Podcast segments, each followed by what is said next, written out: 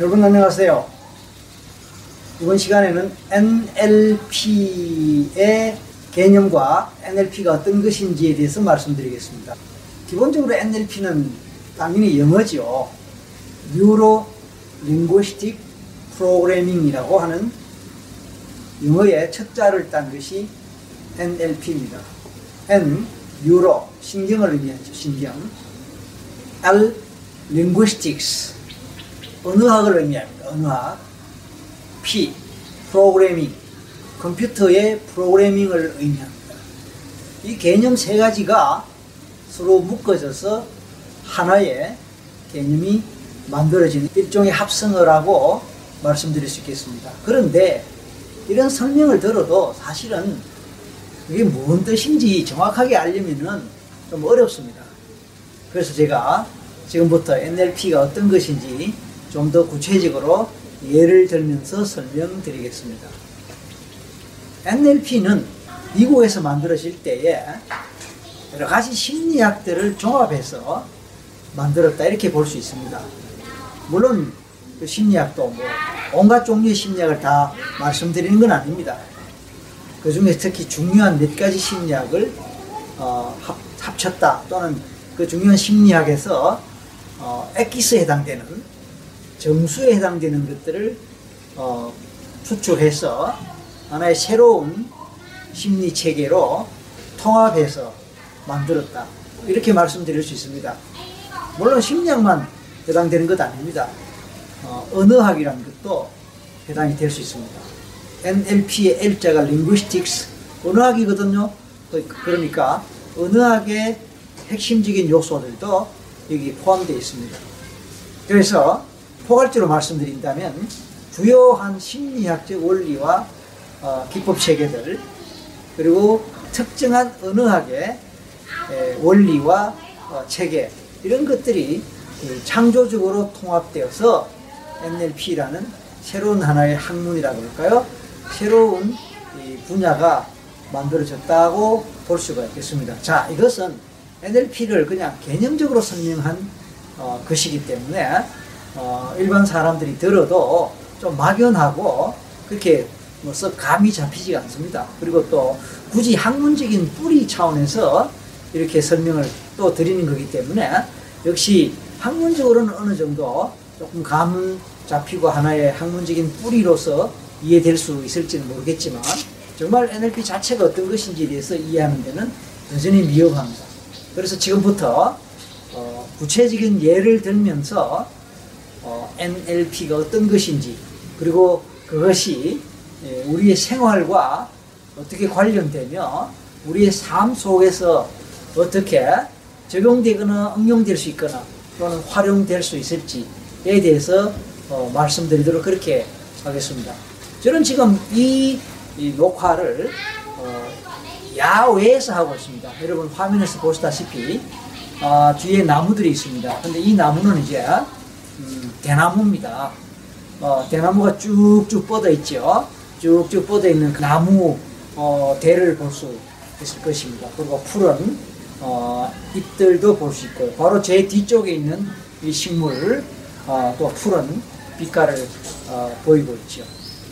그리고 어, 제가 이 장면들을 일일이 보여드릴 수는 없지만 어쨌든 주변에 온통 식물들이 예, 있습니다. 그리고 저 하늘에는 또 푸른 역시 빛깔의 하늘이 있고요. 자, 지금 말씀드리는 이제 말씀 속에서 또는 제가 사용한 단어 속에서 어떤 공통점이 있다고 여러분 어, 느낄 수 있겠습니까? 아, 한번 알아맞혀 보십시오.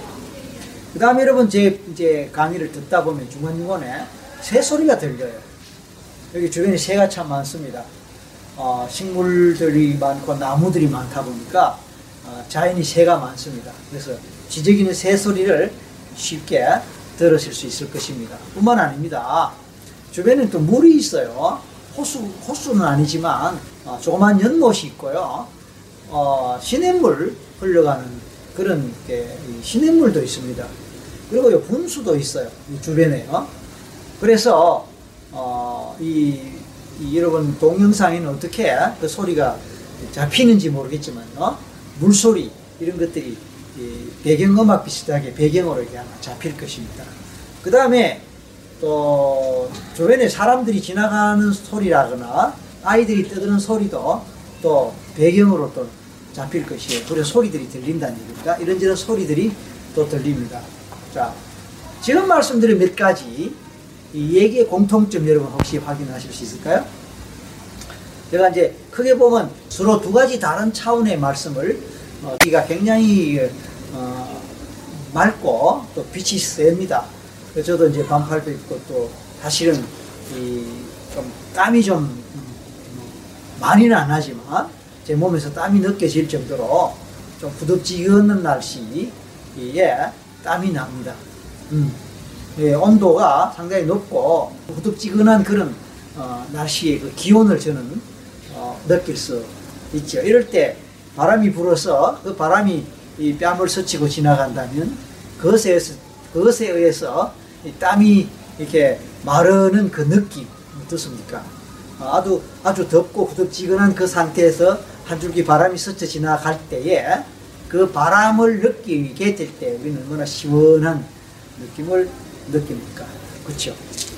그리고 또 어떨 때는 또 소나기 같은 비가 확 어, 내릴 때도 있어요. 그래서 어, 특히 여름날 같을 때 얇은 옷을 입고 또 짧은 옷을 입었을 때 그 소나기나 비, 비 같은 걸 홈뽕 맞으면은 좀 찝찝하긴 하지만 그래도 시원한 느낌이 어, 있지 않습니까? 어, 또, 또 저 주변에 아이들이 놀면서 깔깔거리는 웃음소리를 듣는다거나 어, 재밌게 노는 그런 장면들을 어, 본다면 에, 어른으로서 마음이 흐뭇하지요. 또 즐겁고요. 어떨 때는 그 아이들 노는 거 보면서 같이 웃음이 나오고 같이 웃기도 어, 하지요. 자, 지금 어, 아이들 소리 들리죠? 들리는데 어, 아주 재밌게 노는 그런 아이들의 모습이 아마 있을 거예요. 어쨌든 이제 그런 소리를 듣거나 그런 모습을 보면 우리 마음이 어떻습니까? 같이 즐겁고 또 이렇게 행복한 느낌이 들지 않습니까? 자, 여기까지 어, 바람 이야기했고 어, 날씨 이야기했고 어, 뭐 비를 맞는다 그런 얘기도 있고 또 아이들이 노는 것을 보거나 그 소리 들으면 기분이 어떻다라는 얘기였습니다. 이게 여기에 또 어떤 공통점이 있을까요? 이제 세 가지 말씀드렸습니다. 세 가지. 첫 번째 나무 푸른 잎들 이런 것 여기의 공통점은 시각적이라는 것입니다. 시각적. 그렇죠? 대나무가 쭉쭉 뻗었다 그랬죠? 쭉쭉 뻗었다. 이거 시각적인 얘기죠. 어, 푸른 잎, 시각적인 것이죠. 여기 식물들, 푸른 색깔, 빛깔, 다 시각적인 얘기죠. 예. 제가 입고 있는 옷, 어, 흰 바탕이죠. 흰 바탕. 이것도 시각적인 얘기죠. 흰 바탕에 또 무늬가 있는데, 여기 꽃 무늬도 있고, 예, 잎사귀 무늬도 있습니다. 이게 다 모양을 말하는 거니까 시각적이죠. 그 다음에 흰 바탕에 어, 더운 날에 날, 더운 날에 이런 흰 바탕에 이런 이 꽃과 나무 모습 이런 것이 이 디자인으로 있으니까 어, 시원하게 보이고 보기 좋지요. 시원하게 보이고 보기 좋다라는 이런 표현들도 사실은 시각적인 표현이라고 볼 수 있습니다. 첫 번째 것은 바로 시각적인 것이다. 그런 얘기입니다. 그 다음 두 번째 것은 무엇일까요? 두 번째 것은 청각이죠. 새소리, 물소리, 아이들이 노는 소리. 지금도 아마 제 뒤에서 뭔가 소리가 들릴 거예요. 예, 이 소리 있습니다. 자, 여기 사람 사는 곳이기도 하고, 사람들이 왔다 갔다 하는 곳이, 곳이니까, 어, 조용한 곳을 찾는다고 찾았는데도, 뭐 어쨌든 사람 소리가 있습니다. 그래서 소리가 들립니다. 이게 뭡니까, 다들? 청각적인 것입니다. 청각적인 것. 물소리, 어떨 때는 바람소리, 그리고 지지개는 새소리, 또 사람들이 말소리, 어, 떠드는 소리, 재밌게 노는 소리, 어, 물건을 만질 때 만지는 소리, 다 이게 뭡니까? 예, 청각적인 것이죠. 노래를 부를 때도 마찬가지 소리죠. 우리 주변에는 이렇게 시각적인 자극들, 시각적인 정보들, 또 시각적인 많은 어, 거리들도 있지만 동시에 청각적인 자극들, 정보들, 먹거리들도 많이 거예요. 우리는 그런 것들을 보면서 들으면서 사물을 파악하고 현실을 인식하고 또 그에 상응하는 우리의 생각, 감정, 그리고 지식이면 지식, 인식이면 인식 이런 거를 하게 되죠.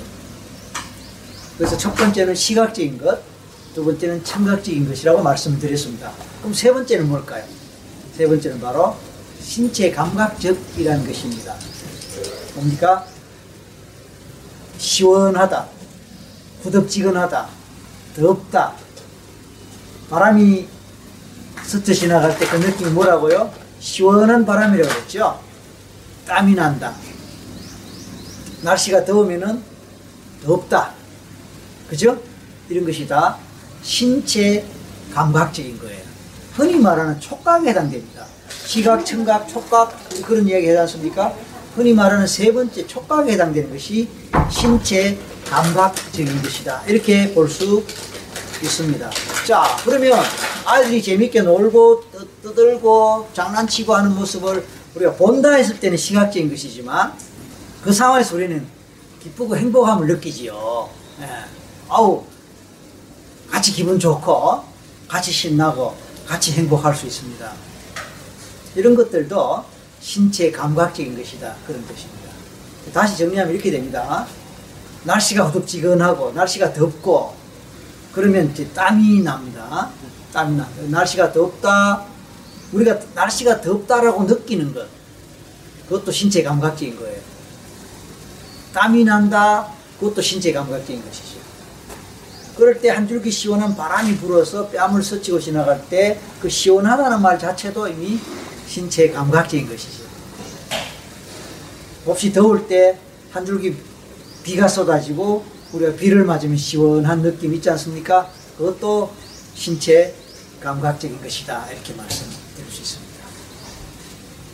우리가 영화를 볼때 주인공이 슬퍼서 울고 비극적인 상황에 처했을 때 우리는 마음이 아프고 우리도 마음이 아프고 같이 슬퍼짐을 느끼죠. 그것도 신체 감각적인 것입니다. 우리가 무서워하는 것, 두려워하는 것을 접할 때 공포감을 느끼죠. 불안해하고 긴장하죠. 이것도 신체 감각적인 것입니다.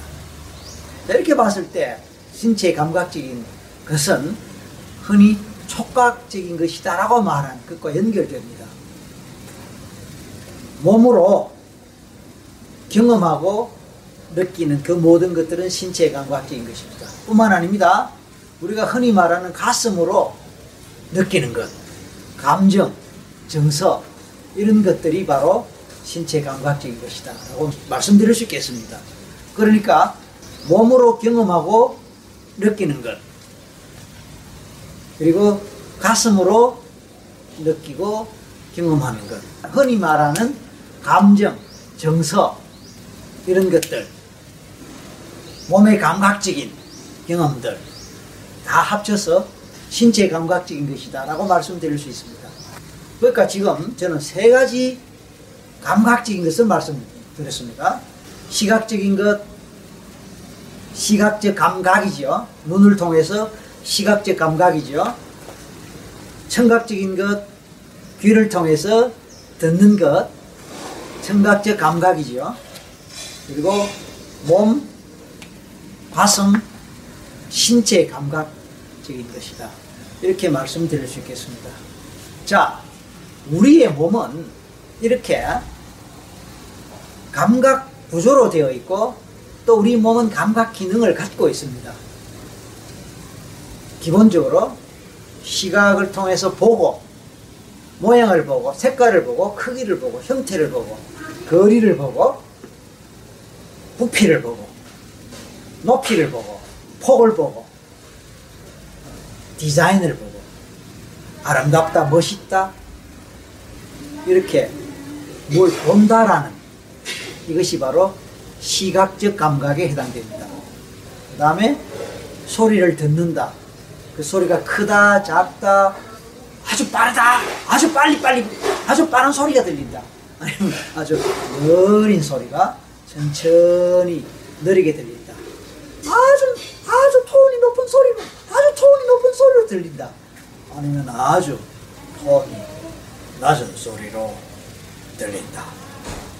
또 아주 큰 소리로 들리지만 아주 작은 소리로 들릴 수도 있습니다. 이런 것들이 이런 것들이 이 소리를 바탕으로 한 어떤 정보를 우리가 받아들이는 청각적 감각과 관련됩니다. 다음에 몸 뜨겁다, 차갑다, 무겁다, 가볍다, 부드럽다, 까칠까칠하다, 그리고 따뜻하다, 포근하다. 이런 것들 뭡니까? 다 신체 감각적인 것이죠. 몸이 건질건질하다, 가렵다. 마찬가지죠. 예, 아프다, 바늘을 콕콕 찌르는 듯하다. 마찬가지죠. 이것도 다 신체 감각적인 것입니다. 사랑하는 산에 사랑하는 사람의 손을 잡았더니 따뜻하고 포근하다. 내 손보다 훨씬 더 그래서 내 손을 덥, 덥석 덥석 잡는 그런 느낌, 그런 감각 이게 다 신체 감각입니다. 지금 말씀드린 것은 세 가지 시각, 청각, 신체 감각 흔히 말하는 촉각이라고 그랬습니다. 이것이 이 주요 3감에 해당된다 이렇게 말씀드릴 수 있습니다. 주요 3감 우리 흔히 오감이라고 그러지 않습니까? 오감? 오감. 나머지 감각은 뭡니까? 그러면 오감 중에서 지금 세 가지 감각을 말씀드렸는데 나머지 두 감각은 뭡니까? 코로 느끼는 뭡니까? 후각이죠. 코로 느끼는 후각. 또 하나는 뭡니까? 혀로 느끼는 뭐죠? 미각입니다. 미각. 그래서 냄새와 맛. 이 두 가지 감각이 합쳐지면 전부 오감이 되는데 NLP에서는 이 오감 중에서 특히 후각과 미각은 신체에 해당되지 않습니까? 특히 신체에 해당됩니다. 그래서 오감 중에서 후각과 미각은 신체 감각에 포함시킴으로써 결국은 세 가지 주요 감각, 시각, 청각, 신체 감각 또는 촉각 이 세 가지를 중요시 여깁니다.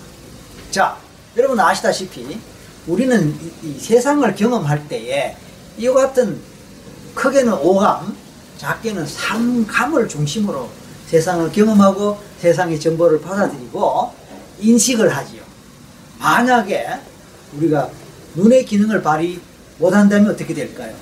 시각장애인 같은 경우에는 눈의 기능이 에, 상실되어 있으니까 시각적인 세상을 인식하지 못합니다. 예를 들어서 색깔이 어떻다, 모양이 어떻다, 크기가 어떻다, 거리가 어떻다, 시각적인 거리를 말씀드립니다. 디자인이 어떻다, 예쁘다, 오, 아름답다, 이런 데 대한 인식이 아마 안 되겠지요. 그리고 그런 개념이 있을 수 있을까요? 상상이 될 수 있을까요? 그릴 수 있을까요? 안 될 겁니다. 근데 실제로 우리가 정상인들이 그런 기능이 없다면 세상 살기가 너무 불편하겠죠. 아, 물론 이제 시각장애인 분들은 그분들도 당연히 불편하지만 그래도 그분들은 예, 태어날 때부터 대부분은 태어날 때부터 그런 상태로 태어났기 때문에 그렇게 적응을 해서 살, 살고 그래서 일반인들보다는 그렇게 불편함을 뭐 전혀 느끼지 전혀 못 느끼는 건 아니지만 비교적 덜 느끼면서 어, 사시지 않나 그렇게 생각할 수 있거든요. 그런데 우리 보통 사람들이 그런 시각적 기능을 잃어버리거나 그 기능을 제대로 발휘 못한다면 대단히 불편할 것이란 말입니다. 모양에 대해서 어떻게, 색깔에 대해서 어떻게, 어, 이미지에 대해서, 어? 생긴 모습에 대해서, 어, 형태에 대해서 어떻게 어, 인식 자체가 안 된다는 말씀이죠. 근데 다행히 우리는 눈이 있어서 눈을 통해서 외부의 정보를 받아들이고 인식을 하는 것이죠. 그래서 어떤 것은 위험하다는 걸 인식하고 어떤 것은 아름답다고 인식을 하는 것이죠. 그리고 어떤 것은 아 이거는 먹을 수 있는 것이다, 먹을 수 없는 것이다라는 걸 인식을 하지요. 그 다음에 아 이것은 이 아름답다고 또 인식을 하면서 가까이 좀 더 가까이 하고 싶어 하는 그런 인식을 하는 것이요. 그런 인식이 되어 있기 때문에 우리는 살아가는데 나름대로 자신의 어떤 그 행동 반경을 결정할 수 있고 적절한 행동을 할 수가 있는 거예요. 청각은 또 어떻습니까? 귀, 귀가 만약에 기능을 제대로 발휘하지 못한다면 마찬가지죠. 어떤 소리가 있어도 못 듣는다 이것 아닙니까? 어, 위험한 상황에서 경고 신호가 청각적으로 들려도 우리는 그 듣지 못한다면 위험할 수 있죠. 어, 아주 맹수가 아주 강하게 예, 울부짖으면서 나를 공격하려고 해도 우리는 그 소리를 듣지 못한다면 아마 뭐 잡아먹히겠죠. 물론 뭐 현대 에, 도시 문명이나 현대 생활에서는 그런 건 없지만 원시 시대를 원시 시대 때를 생각해 보면 충분히 짐작할 수 있는 것입니다. 음악을 전혀 이해할 수 없겠지요. 청각 기능이 없다면. 네. 자연이 내는 여러 가지 소리들. 그 다음에 가족 간의 목소리를 들을 수 없으니까 어, 꼭 얼굴을 보면서 얘기할 수, 얼굴 입모양을 보면서 이야기할 수밖에 없지 않습니까? 자, 그래서 우리는 소리를 통해서 외부를 지각하고 인식하는 그 기능도 굉장히 크다는 뜻이죠. 또 몸도 마찬가지죠.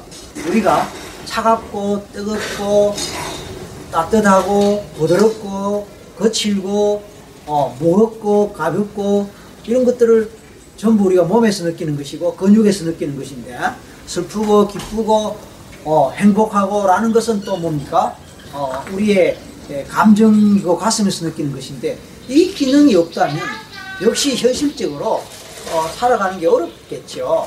그 다음에 이제 감정이 또 없다고 했을 때 어떻게 우리가 에, 교류를 하고 정을 나누고 이해를 하고 공감을 하고 어, 돌봐주는 어, 돌봄의 어떤 행동을 하고 불가능하겠죠. 그래서 결국은 이런 이 눈, 귀, 몸, 그 다음에 음식과 관련되는 냄새와 맛, 물론 음식뿐만 아니죠. 꽃의 향기를 맡는다 코지요.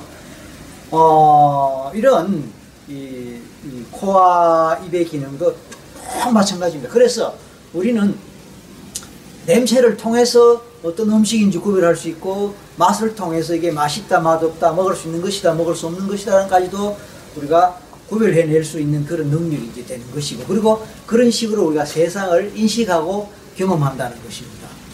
그리고 그것은 감각신경을 타고 외부의 정보나 자극들은 감각신경을 타고 신경계통을 통해서 뇌로 전달돼서 뇌에서 그 자극을 인식하고 해석하고 받아들일 것인지 또 아니면 거부할 것인지 결정해서 운동 명령을 내리면 그 운동 명령이 운동신경을 타고 이렇게 몸으로 전달되는 말하자면 말초신경이죠. 말초신경적인 작용으로 이제 우리는 적절하게 반응하고 행동을 하는 이와 같은 것은 인간뿐만 아니고 모든 동물들의 기본적인 속성이라 볼 수 있고 이런 모든 것들을 어, 관장하는 것이 바로 신경, 신경계통이고 그 신경계통의 총 사령부는 바로 뇌라고 볼 수 있습니다. 뇌. 그래서 뇌를 중심으로 해서 뇌를 중심으로 해서 신경계통을 타고 제일 마지막 말단 그것이 눈이고 귀고 코고 입이고 피부 아닙니까? 그래서 우리는 이제 이런 기능들이 있기 때문에 우리는 세상을 인식하고 판단하고 받아들이고 그리고 느끼는 것이죠. 그리고 그것이 내 마음에 들고 내가 좋아하는 것일 때는 우리는 받아들이고 좋아하죠. 그리고 행복함을 느끼죠. 반면에 내가 받아들일 수 없는 내가 싫어하는 것이라면 우리는 거, 거절하고 거부, 거부하거나 아니면 회피하는 행동과 반응을 보이죠. 어, 그것은 내가 그 싫다라는 하나의 표시죠. 제 좋아하는 꽃을 보면은 어, 얼굴에 웃음을 띠고 냄새를 맡으려 그러고 모양을 보면서 즐겨하지요. 그래서 내가 좋아하는 받아들이는 어, 것이고 어, 내가 싫어하거나 무서워하는 동물이나 어떤 대상을 보면은 인상을 쓰고 찡그리면서 피하지. 어, 피하죠. 내가 거부하는 것이죠. 이런 모든 것들은 바로 오감이라는 감각적 요소가 있고 감각적 기능을 우리 몸이 충분히 발휘할 수 있고 또 그런 기관이 제대로 기능을 하기 때문에 그렇다는 얘기입니다. 바로 이러한 감각적 요소, 감각적 자극, 감각적 정보를 통해서 우리는 생각을 할 수 있고 우리는 상상을 할 수 있고 우리는 특정한 마음을 느낄 수 있다 그런 얘기입니다. 자, 어머니를 생각해 보십시다. 어머니. 어머니를 생각할 때에 여러분은 어떤 무엇이 생각나거나 떠오릅니까? 우리는 어떤 생각을 하든 어떤 마음을 갖든 감각적 정보의 바탕에서 어떤 생각이 이루어지고 마음이 만들어진다는 것 여러분 생각해 보신 적 있으세요? 아까 말씀드렸습니다. 어머니를 생각해 보십시오. 그러면 기본적으로 어머니 모습이 떠오를 거예요. 그건 뭡니까? 시각적인 것이죠. 어머니 목소리가 생각나겠죠? 그럼 청각적인 것입니다. 그리고 어머니를 생각할 때의 어떤 포근한 느낌이 드세요? 따뜻함이 느껴지세요? 그럼 벌써 신체 감각적 정보죠. 어머니를 생각할 때에 엄마가 만들어 엄마가 요리한 음식들 생각나세요? 그 생각나는 순간에 입에 침이 돌고 그 냄새가 나는 것 같습니까? 벌써 뭡니까? 엄마를 상징하는 냄새와 맛입니다. 사과를 생각해 보십시다. 사과. 사과는 어떤 거예요? 여러분 이 질문 받는 적시에 벌써 시각적인 사과의 모습이 떠오르죠? 사과는 어떤 색깔이에요? 그러면 빨갛게 잘 익은 색깔이 떠올리죠? 아니면 파란 색깔이 아직 익지 않았거나 덜 익은 파란 색깔의 사과가 모습과 함께 떠오를 수 있죠? 시각적 정보예요. 그 다음에 사과를 먹을 때 어떤 소리가 납니까? 삭, 삭 하는 소리가 나죠? 어. 사과를 먹을 때 소리하고 어. 수박을 먹을 때 소리하고 다르죠? 어. 딸기를 먹을 때하고 소리가 다르죠? 예, 벌써 소리의 특성을 다 갖고 있는 거예요. 뿐만 아닙니다. 맛은 어때요? 사과의 맛은 어때요? 사과의 냄새는 어때요? 사과를 만졌을 때 촉감은 어때요? 크기는 어때요? 모양은 어때요? 무게는 어때요? 이런 모든 것들이 뭡니까? 다 오감의 바탕을 둔 정보를 중심으로 한 우리의 이미지, 생각, 그리고 그에 따라서 아나 사과 좋아 입에 침이 나는 거죠. 사과 이미지를 떠올렸을 때 내가 그 사과를 좋아한다면 잘 먹고 즐겨 먹는 것이라면 입에 침이 나는 거죠. 반면에 어나 사과 싫어 에, 얼굴이 이, 얼굴이 찡그러지고 피하는 것. 그 다음에 어떤 사람은 바로 알레르기 반응이 일어나는 사람도 있습니다. 물론 사과 알레르기 반응을 일으키는 사람은 많이 없긴 하지만 특히 많은 알레르기가 이제 복숭아나 딸기 이런 경우는 예, 과일 중에서 유난히 알레르기 반응이 다른 과일에 비해서 좀 많은 걸 볼 수 있어. 키위 이런 것도 마찬가지고 보통 공통점이 신다 시다 신맛을 느낀다 그래요. 그러면 어나 그 싫어 못 먹어 하고 벌써 회피하는 반응을 보이죠. 이게 뭡니까? 결국은 오감에 바탕한 정보들 그런 정보를 우리가 인식하고 그 인식한 것에 바탕에서 우리의 마음이 만들어지고 생각이 만들어지고 그렇죠. 그 다음에 그것에 그것 그것을 내가 어, 받아들이고 어, 좋아할 수 있느냐 아니면 어, 아우 싫다 그리고 밀어내고 거부하느냐 크게 이제 그렇게 이미 우리 속에서 뇌에서 어, 그렇게 결정되어 버리죠. 따지고 보면은 결국은 우리 뇌는 대, 그 중추신경의 핵심입니다. 우리 신경계통은 뇌를 중심으로 하는 중추신경, 뇌와 척수, 뇌와 척수, 뇌도 좌뇌 우뇌가 있고 대뇌 소뇌가 있다는 거 우리 상식적으로 아는 것이지만 이런 뇌가 우리 모든 신경 계통의 제일 핵심이고 그 다음에 등뼈를 타고 내려가는 척수라는 게 있는데 이게 이제 결국은 중추 신경 계통이라고 합니다. 그리고 거기서 또 어, 온몸으로 뻗, 뻗, 뻗어져 나가는 예, 말초신경이라는 게 있죠. 말초신경의 끝은 아까도 말씀드린 바와 같이 뭡니까? 오감의 예, 기관들이죠. 눈, 코, 입, 피부, 혀. 이게 바로 말초신경의 예, 감각기관의 제일 끝이고. 그래서 결국은 인간은 신경계통으로 이루어져 있고 그 신경계통에 의해서 외부의 정보와 자극을 받아들이고 또 뇌에서 총체적으로 그런 정보와 자극을 어, 판단하고 평가하고 그래서 내가 이걸 좋아한다 싫어한다 라는 감정까지도 우리 뇌에서 다 만들어 어, 지게 된다 이렇게 설명드릴 수 있겠죠. 자 뭡니까? 지금 제가 쭉 설명드린 것은 신경계통에 관한 얘기고 그리고 오감에 관한 것이고 핵심적으로 시각, 청각, 신, 신체 감각에 해당되는 삼감에 해당되는 것입니다. 이것이 NLP에서 말하는 N 뉴로 신경, 뉴로 신경.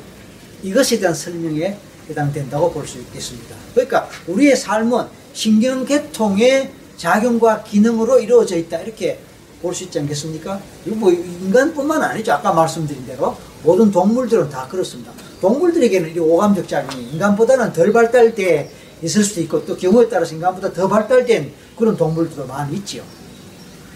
아, 인간보다 더 예민하게 소리를 들을 수 있는 동물도 있고 인간보다 더 멀리 더 어두운 데서도 볼 수 있는 그런 시각적 기능이 발달되어 있는 동물도 있고요. 후각이 유난히 뛰어난 동물도 있을 수 있죠. 반대로 인간보다 훨씬 더 잘 못 듣거나 잘 못 보는 그런 동물도 있을 수 있는데 어쨌든 간에 인간뿐만 아니고 모든 동물에게는 이런 신경계통의 작용이 있지요. 그래서 NLP의 N자, 첫 번째 N자, 뉴로 이것은 바로 그런 신경계통의 작용과 기능을 말씀하는 것이고 어, 이것은 바로 인간의 생존, 기능, 그 다음에 어떤 역할, 모든 것들의 기본이 되는 어, 역할이고 기능이고 영역이다. 이렇게 말씀드릴 수 있습니다. 그리고 마음을, 우리의 마음을 구성하거나 마음을 만드는 기본 재료가 될 수도 있다. 이렇게 설명드릴 수 있겠습니다. 그 다음에 두 번째, L자죠, L. L, linguistic. 언어, 언어입니다, 언어. 아까 제가 몇 가지 단어를 말씀한 것 중에서 사과 이야기를 했습니다. 사과. 여러분, 사과할 때 어떤 이미지가 먼저 떠오릅니까? 아까 이 부분은 이미 말씀드렸습니다. 그런데 여러분들은 이미 사과가 뭔지 다 아세요.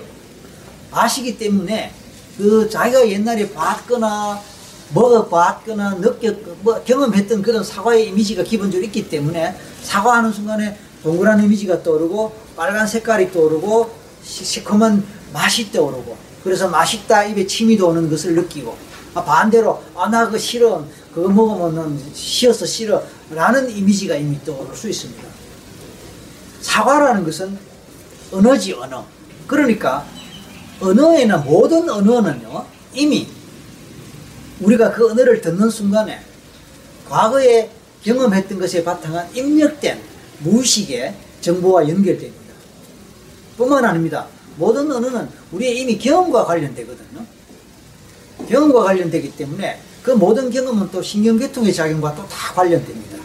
그래서 사과라고 했을 때 이 단순한 명사지만 이 명사 속에는 이미 인간의 경험, 신경적 작용과 기능이 다 내포되고 연결될 수 있는 것들을 이미 그 안에 갖고 있다 이렇게 보실 수 있습니다. 아까 제가 엄마라는 단어를 한번 말씀드렸습니다. 엄마 얘기해 보십시오. 엄마라고 말하는 순간 이미 엄마의 이미지 모습, 시각적 모습이죠. 엄마의 목소리, 청각적 자극이, 청각적 정보죠. 그렇죠.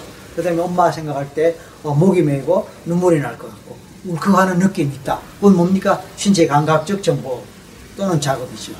반면에 엄마 할 때 갑자기 막 열이 확 난다. 왜냐하면 어릴 때 엄마한테 야단 많이 맞고 엄마한테 아주 그냥 매도 맞은 적이 있고 또 어떤 사람은 어릴 때 엄마가 이혼을 하는 바람에 너무너무 고통스럽게 살았던 기억들 때문에 엄마에 대한 원망과 또 심지어 분노가 있는 사람들은 엄마라는 말 듣는 순간 아까처럼 화가 막 나거나 답답하거나 그런 경우도 느낄 수 있거든요. 그 뭡니까 다들 신체 감각적인 경험이고 바로 신경계통의 작용 그리고 그, 그와 관련된 정보죠. 자 그래서 아까 사과의 경우와 마찬가지로 엄마의 경우도 뭡니까 이미 신경적 작용 신경적 정보들이 내포될 수밖에 없다. 그래서 신경 언어라는 것은 두 가지가 서로 불가분의 관계가 있을 수밖에 없다는 것입니다. 물론 직접적으로 신경계통의 작용이나 기능과 관련 없는 추상적인 단어가 있을 수도 있어요. 철학의 단어라든지 개념 이런 것 중에는 좀은 직접적인 경험과 관련 없거나 신경적 관련성이 적은 그런 추상적인 것들도 있긴 한데 그래도 좀 더 엄밀하게 더 들어가 보면요 신경적 작용은 다 관련돼서 우리가 미처 예, 파악을 할 수, 하기가 어렵고 어, 이, 이 인식을 좀 하기 어려운 부분은 있긴 있지만 그래도 기본적으로 어, 신경적 작용은 다 있기 마련입니다. 자 그런데 왜 어떤 사람은 사과라고 했을 때 입에 침이 나고 맛있겠다 하고 긍정적인 어떤 감정을 느끼는 데 비해서 다른 사람 어우 싫다 하고 오히려 알레르기 반응을 일으키면서 그냥 안 좋아하는 그런 부정적인 정서 반응을 일으킬까요? 왜 어떤 사람은 엄마 하면은 울컥하고 어, 엄마가 너무 좋아서 사랑하는 느낌이 올라오고 그 다음에 막 그, 그, 그 보고 싶고 그립고라는 그런 긍정적인 느낌이 올라오는 반면에 어떤 사람은 어, 엄마 하면은 오히려 막 화가 나고 막 뭐, 싫은 느낌이 올라오는 것은 왜 그럴까요? 이것은 이 개인의 경험에 바탕에서 만들어지는 하나의 프로그래밍 때문에 그런 거예요. 원래 이 프로그래밍이란 말은 컴퓨터에서 컴퓨터에서 나온 말입니다. 여러분 아시다시피 컴퓨터는 모두 컴퓨터 프로그래밍 프로그래밍으로 이루어져 있지 않습니까? 마찬가지로 우리의 삶의 경험이나 행동이나 뭐 이런 것들도 다 따지고 뇌에서 일종의 프로그램이 형성되어 있는 거거든요. 어, 아이가 태어나서 어, 아기 시절에 어, 처음부터 엄마를 알아보고 처음부터 아빠를 알아보는 건 아니거든요. 처음에는 아무것도 모르지 않습니까? 그런 가운데 계속해서 이제 엄마를 접, 접촉하고 엄마 목소리를 듣고 그렇게 하는 가운데 나중에 조금씩 이제 언어를 배워 나가는 동안에 옹알이를 하면서 엄마 엄마 엄마 엄마, 엄마 하다가 엄마 엄마 엄마 엄마라고 이제 예, 엄마를 보면 그렇게 발음을 할 수 있죠. 그 다음에 예, 밥밥밥밥밥밥밥밥 하고 또 밥을 배우고 음식을 배우죠. 과자 같은 경우도 뭐 요즘은 과자 같은 것도 뭐좀이 개념이 좀 다르겠지만 예, 뭐 하여튼 그 어떤 먹는 음식 같은 밥 말고도 좋아하는 무슨 그 뭐 과자 있지 않습니까? 어, 간식 같은 거. 그럴 때 그 과자 이름을 음, 말하게 되는 거. 처음에는 뭐 이렇게 발음이 어설프고 발음이 좀 정확하지 않지만 반복 반복하는 가운데 정확한 발음을 말하고 그러지 않습니까? 이게 다 뭡니까? 뇌에서 특정한 발음을 할 수 있게 프로그램이 계속 구축된다는 것입니다. 그래서 처음에는 아주 단세포적이고 아주 단순한 단어만 말하다가 나중에 그 단어를 연결하게 되고 나중에는 연결된 단어를 중심으로서 문장을 만, 들게 되고 나중에는 에, 자기 마음을 자기 마음이나 자기 생각을 표현하는 문장을 말로 할 수 있게 되고 또 그런 말을 다른 사람을 할 때 알아들을 수 있게 되는 것이 뭡니까? 뇌에서 그런 프로그래밍이 형성되기 때문에 그렇다는 것이죠. 그래서 우리가 태어나서 성장하는 동안에 교육을 받고 뭐 공부를 하고 하는 것을 따지고 다 그런 프로그램을 뇌회로 뇌회로 프로그램을 형성하고 뇌회로가 형성되는 뭐 어떤 과정이다 이렇게 볼 수 있고 공부를 많이 할수록 경험을 많이 할수록 그 회로는 복잡하게 만들어지는 것이죠. 반면에 경험을 안 하거나 공부를 안 하거나 그럴수록 회로가 많이 만들어지지 않아서 아는 것도 적, 적고 지식도 적고 뭐 이렇게 생각할 수 있는 것도 적고 그렇죠. 근데 회로가 많이 만들어질수록 상상도 많이 할 수 있게 되고 또 많은 지식을 어, 또 가지면서 뭐 여러 가지 그, 그런 것을 활용할 수 있게 되는 것이죠. 그래서 결론적으로 어, 결론적으로 신경 언어는 개인마다 특정한 방식으로 프로그램이 만들어지는 개인이 어떤 환경에서 자라고 어떤 부모님 밑에서 어떤 교육을 받느냐 어떤 학교를 다니면서 어떤 경험을 하고 세상 경험을 하고 또 교육을 받느냐에 따라서 서로 다른 프로그램이 얼마든지 형성될 수 있겠죠. 예, 동양에서 태어났느냐, 서양에서 태어났느냐, 어떤 종교적인 환경에서 자랐느냐, 그렇죠? 어, 도시 생활하느냐, 또 시골 생활하느냐에 따라서 각자의 서로 다른 프로그램이 만들어지고 형성되기 때문에 사람마다 생각이 다르고 사고방식이 다르고 신념이 다르고 또 인생관이 다르고 가치관이 다르고 취미도 다르고 그리고 잘하는 것 못하는 것도 달라질 수밖에 없는 것입니다.